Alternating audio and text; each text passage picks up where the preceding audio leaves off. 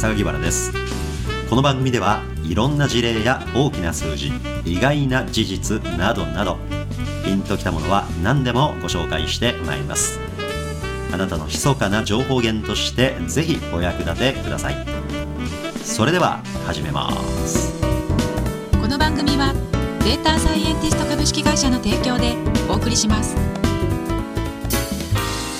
人間関係に圧を感じるこれいろんな職場でよくあるじゃないですか、うん、もう今日会社行くのが気分が重いとか言って月曜日会社行くのが怖い人たちなんかはなんかのね統計で見たんですけどねやっぱ会社の人間関係で悩んでるんですよね、うん、あとね自分がもっとできるようになりたいのに会社に行くともっとできる人がたちがいっぱいいてなんかもう自分のスキルはまだまだやなっつってこうそういうプレッシャーを感じるっていうのも圧の一つやと思うんですよね、はたまた取引先の人になんかプレゼンテーションしなきゃいけなくてだけどまだちょっと自分のその出来がまだ自信ないのに今日行かないか。なんかそれもちょっとプレッシャーでしょ、対外的なプレッシャーがあったりとか、売り上げも上げなきゃいけないけどまだ行ってないしとかいうプレッシャーもあったりとかする。でそのいろんなプレッシャーを全部リストアップしてみたときにどのプレッシャーは自分にとってよくてどのプレッシャーはあまり未来がないのかっていうのはね。例えば人間関係一つ取りましても私思うのはねじゃあ人間関係に圧を感じるという環境は良くないかって言ったらいい時もありますよね。つまり自分が苦手としているタイプを御するチャンスなわけですよね。御する技が自分にないから御せないのかそれとももう七色の技を持っている人でも突破できないような困った人を相手に圧を感じてるのかね。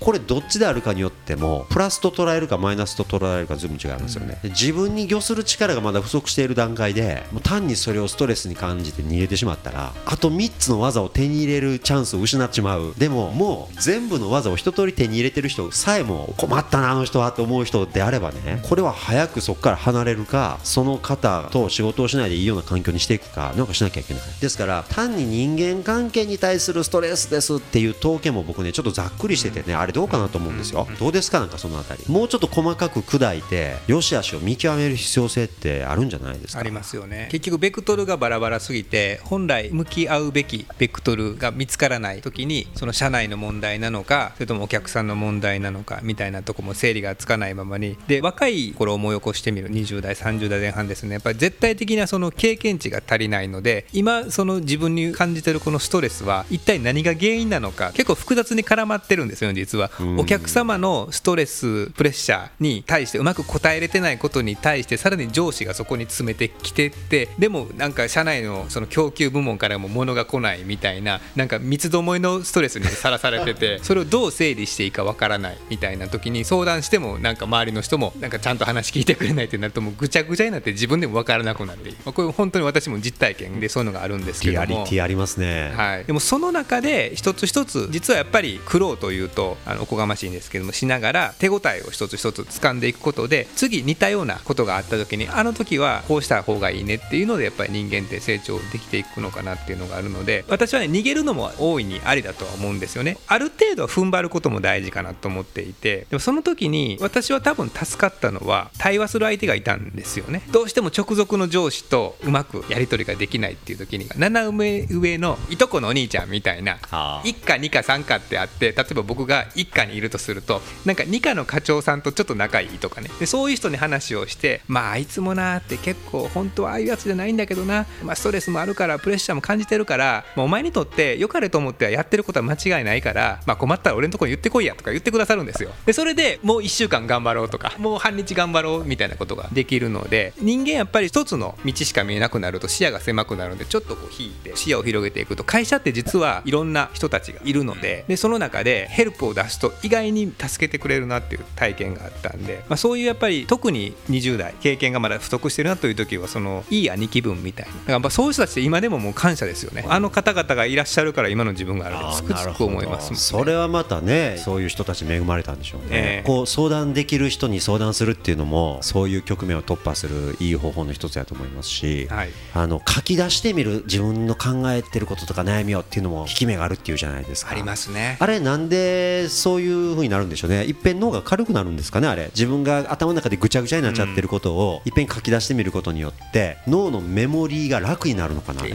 ちょっと一旦脳の外に出すみたいな。あの金魚鉢の中の金魚をどうやって数えるかっていう話。なんですのそれ。なんか金魚鉢があって、はい。その中に色とりどりの金魚がわーっと泳いでるんですよ。数十匹デメキンも和金も。どうする風にして数えるのが一番いいと思います？写真撮るのが一番いいらしいですね。スマホでパシャッと写真撮るんですよ。それ一発で解決する。一瞬止めるわけですよ。ねああそれありなんや。一瞬止めるでは。そっか写真に撮ると一遍一遍止その状態が保存できるから。それがおそらく書き出すっていうことと同じ行為なのかなっていう。なるほどね。するとちょっと冷静に何が起きてるか単純化するこ単とができる純化することますもんね。ができるので頭の中常にぐるぐる回ってるらしいですね、うんずっとエンジンかかった状態ってるので人間って一日に数万回自分になんか問いを発してるらしいですね。顕在的な部分潜在的な部分両方合わせると。常にぐるぐるぐるぐる回ってるのでやっぱりどっかでこうスナップショットのようにこうパシャッとこう撮るっていう行為をする。それを書くっていう行為なのかなと思っていて一日の間に何回か挟むだけでも結構思考が整理されるかなっていうのがうん。偶発的な要素でうん。意外な改善ができるってありますそれよねありますよ。僕最近悩んでることがあるんですけど1日仕事してると6時ぐらいにもう1日のエネルギー全部なくなっちゃってヘロヘロになるんですよ。そういう経験ってありません？どんだけ疲れてんですかそれ ソッシーさん。あの仕事仕事仕事ってなるのがやっぱりあんまり好きじゃないんですよ。で悩みの種は要は仕事ばっかりやってるとアウトプットばっかりじゃないですか。なのである程度自分に日々インプット入れて本読んだり映画見たり展覧会行ったりとかしなきゃなって思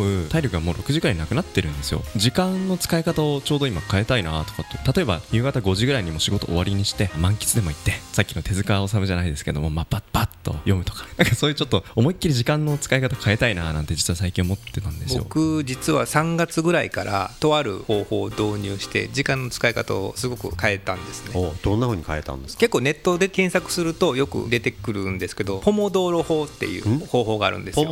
イタリア語でトマトって意味なんですけどどういうことかというと非常にシンプルで25分間一つのテーマに絞って作業をして5分休憩する。ことを延々と繰り返すそれがなんでトマトなんですか？その方法を考案した人がどうもいろんなことを同時にやろうとしても集中できない。もっと仕事の効率を上げる方法がないかと思った時にたまたま目の前にトマトの形をしたキッチンタイマーがあったんですって。まあその時は25分じゃなかったかもしれません。特定の時間タイマーにスイッチを入れて一つのことしかしないって決めてなるほど。でそれでやると意外に効率が良かったと、はい。25分もこれしかやらない。他のことはもうメモくれない。メモくれない。メールも見ない。スマホも見ない。はい。例えば25分間もうこのデータのピポットテーブル分析だけをひたすらやるとかタスクを決めちゃうんですよ。25分だけバーベル上げまくるとかなんか体鍛えるとか瞑想するとか。あなんかでも25分ぐらいやったらなんかやれそうなんかやれそうじゃないですか。すね。で私もその方法を今実は導入していてえーどうですか？劇的に効率が上がりました仕事の。えどんな風な感じですかそれ？まずやるべきタスクをクリアにしなくちゃいけないんですよ。この25分これをするぞって決めなくちゃいけない。その要は段取りのところから考えなくちゃいけないんですね。例えばこのデータを分析してここまでの資料を作るっていうのをワンタスクとすると。でそれは1回初めは見積もってみるんですよ。ポモドーロ1個とか2個とか3個っていうようにトマト1個分2個分3個分って考えるんですけ事前どの準備があるんです事ね前の段取りが結構意大変外なんですよ。とそこに味噌があるんじゃないですか？そこに味噌があるんですよ。もう25分集中することもいいんでしょうけれどもその25分で何をやるかを選別しているところが効き目があるのかもそうなんですよね。しれないですね。その25分を作るんです。だからそれをするために段取り25分の時間を作るみたいなのがあって要は作業の1段階上というかメタ化みたいなところをやるんですけどで私は最近毎朝25分今日1日やることっていうのをタイムスケジュールとタスクで細かく分割する25分を必ず取るようにしてるんですよね。でその中から今日やること。今日のその25分1サイクルが今日の作業時間の中で何個取れるかって朝見積もりできるじゃないですか。移動して打ち合わせしてここで例えばカフェでポモドーロ2個分仕事ができるとか 帰ってここでポモドーロ4個分仕事ができるとか要は資源にポモドーロ今日は15個ぐらいあるな7時間半ぐらいできるなみたいな。ポモドール何個？みたい何な個？みたいな。はあ。実際にやってみるとなかなかその通りにいかないんですねやっぱり。やっぱ中断されることもあるんですよね電話かかってきたり。どうしても急ぎのやらなきゃい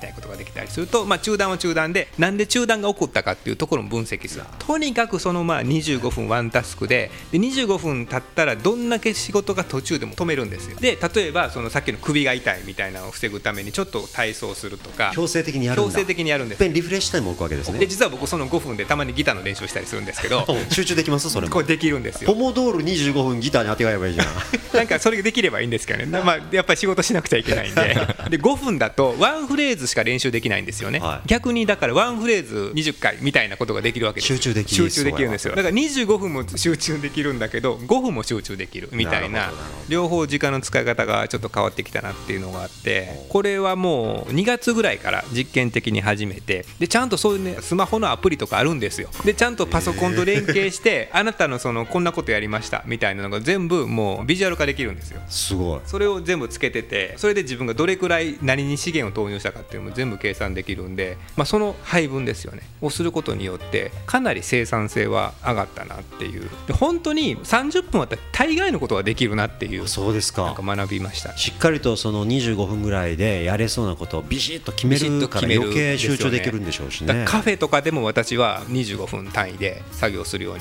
して、ん。で5分経ったらちょっとサイト見たり、まあ、ちょっと他のこと休憩して頭を切り替えて。切り替えて。でまたちゃんと5分経ったらチーンってタイマーが鳴るようにアプリを設定しているのででまた戻ってそういう時間の使い方。を僕そのアプリあ確か2月ぐらい教えてもらったんですよ。久々にそのアプリのこと思い出しました。ということは使ってないということですねただそのアプリっていうところで手段でまず入りましたね。さっき手段と目的の話になりましたけど目的のところに到達するにはいい機会だったなと思ったんですよ。やっぱりその最初洗い出すっていうのも最初洗い出さずにとりあえずこれやろう。で5分ぐらい10分ぐらいやるとこれやろうって着手する前に今日あと10個やろうって思ってたことが全て忘れ去られちゃうんですよね。で、え1個終わってあとなんだっけ？あ12345ああと9個あったっていうふうに。また1個始めるとその9個が忘れ去られてしまうというかなんかそのやるべきことを一回一回思い出すコストをどう下げるかってことが一つポイントだったなって実はポモドーロタイマー使って発見したことで。なので一度全部リストアップしてからでないと一個一個のタスクは着手しないってことは結果今僕もやってますね。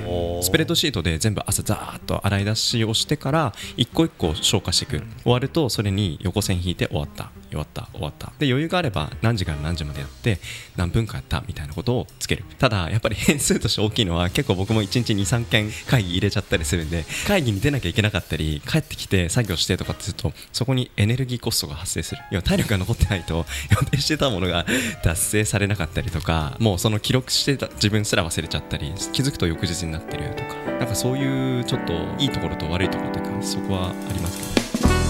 この番組はデータサイエンティスト株式会社の提供でお送りしました。